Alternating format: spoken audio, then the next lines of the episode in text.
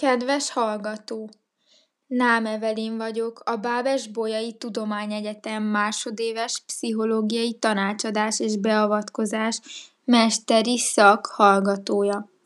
Ebben a podcastban a daganatos betegek kezelésében alkalmazott, hatékony kiegészítő gyógymódokról beszélek, illetve néhányat részletesebben bemutatok. Elmondom, hogy mi a különbség az alternatív és komplementer kezelési módok között.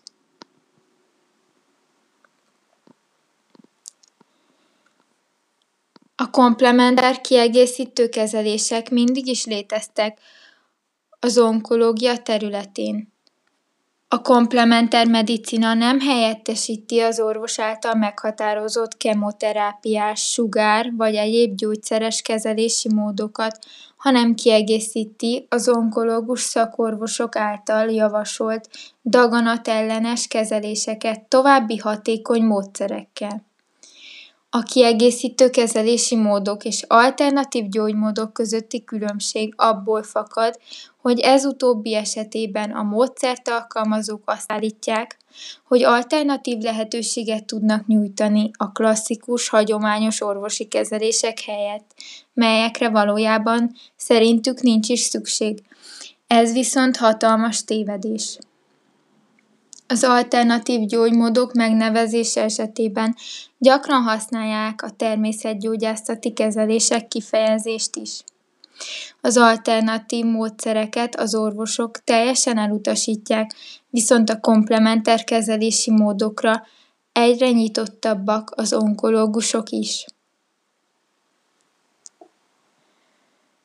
Egy felmérés szerint a kemoterápiás kezelés alatt álló betegek 57%-a alkalmaz valamilyen kiegészítő kezelést.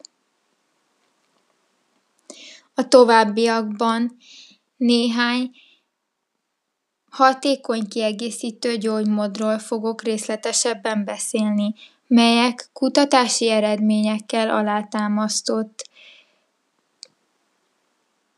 kezelési módok. Az első a relaxáció, éber meditáció és vezetett imagináció.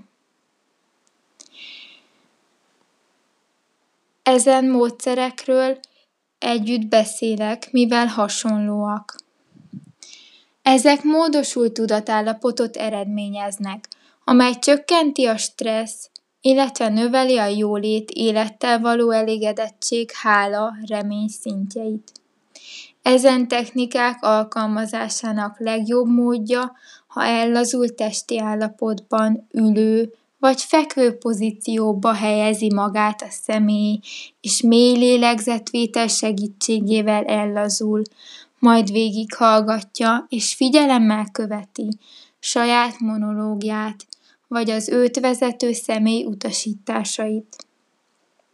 Ezen eszközök alkalmazása bizonyítottan csökkentik a depresszió, szorongás, a testi diszkomfort és fájdalomérzetet, javítják az életminőséget, erősítik az immunrendszert. Hasonló ezekhez a pozitív szuggessziók módszere, amely során hanganyagokat hallgat a személy, és ezáltal pozitív megerősítéseket, mondatokat hallgat, melyek önbizalomnövelést és stresszcsökkentést eredményeznek. További kiegészítő kezelési mód a mozgás, sport. Rendszeres mozgásprogram kidolgozása szükséges a daganatos betegek esetén, például napi séta, gyógytorna, rövid edzés vagy jóga beiktatása. A kutatások bizonyítják, daganatos megbetegedések esetén a testre és lélekre gyakorolt jótékony hatását a sportnak. Testmozgás hatására endorfin termelődik a szervezetben, aminek következtében a stressz és depresszió szintje csökken, valamint növekszik az élet Sportolás hatására endorfin termelődik a szervezetben, aminek következtében a stressz és a depresszió szintje csökken, valamint növekszik az élettel való elégedettség, jókedv. Másik komplementer kezelési mód az egészséges táplálkozás, ami azért is fontos, mivel a daganatok bizonyos százalékban életmódbeli és táplálkozási problémákra vezethetőek vissza. Ajánlott megfelelő étrendet kialakítani, táplálkozás szakértő vagy egészségügyi dolgozó orvos segítségével. Fontos sok zöldséget, gyümölcsöt fogyasztani, és rendszeresen táplálkozni, akár vagy akár méregtelenítő kúrát is lehet tartani, ha ez indokolt. Más komplementer gyógymódok a vitaminok alkalmazása.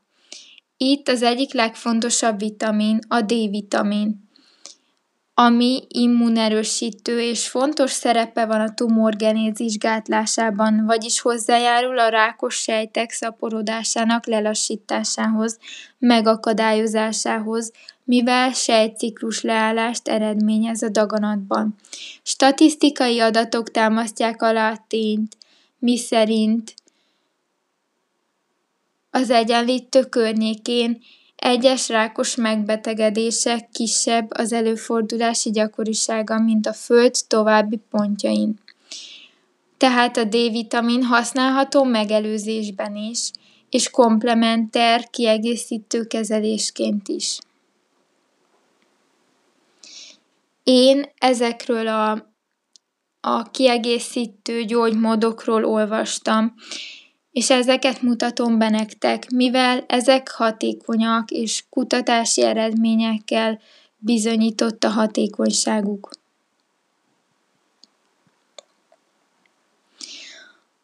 Az ilyen és ehhez hasonló komplementer gyógymódokról nagyon sokáig tabu témának számítottak ezek, és az orvosok, betegek, illetve orvos és hozzátartozók közötti beszélgetéseken a komplementer gyógymódokról szinte tilos volt beszélni. Az is előfordul, hogy a kezelő orvosból néha erős indulatokat válthat ki, ha egy beteg arról számol be, hogy hivatalos orvosi terápia mellett valamilyen kiegészítő kezelést alkalmaz. Mindenképpen szükséges a kezelő orvossal beszélni a komplementer kezelések alkalmazásáról, hiszen vannak olyanok, melyek csökkentik az orvosi kezelés, például a kemoterápia hatékonyságát. Ilyen lehet a nagy mennyiségben szedett C-vitamin is. Továbbá az orvosnak mindenképpen tudnia kell a komplementer kiegészítő gyógymódokról, amiket alkalmazunk, és akár tőle is kérhetünk tanácsokat ezzel kapcsolatban. Vannak olyan megközelítések, melyek szerint a jövőt az integrált szemlélet jelentheti, tehát valószínű, hogy a hatékonynak bizonyult kiegészítő kezelések hivatalosan is beilleszthetőek lesznek a hagyományosan alkalmazott onkológiai kezelések közé.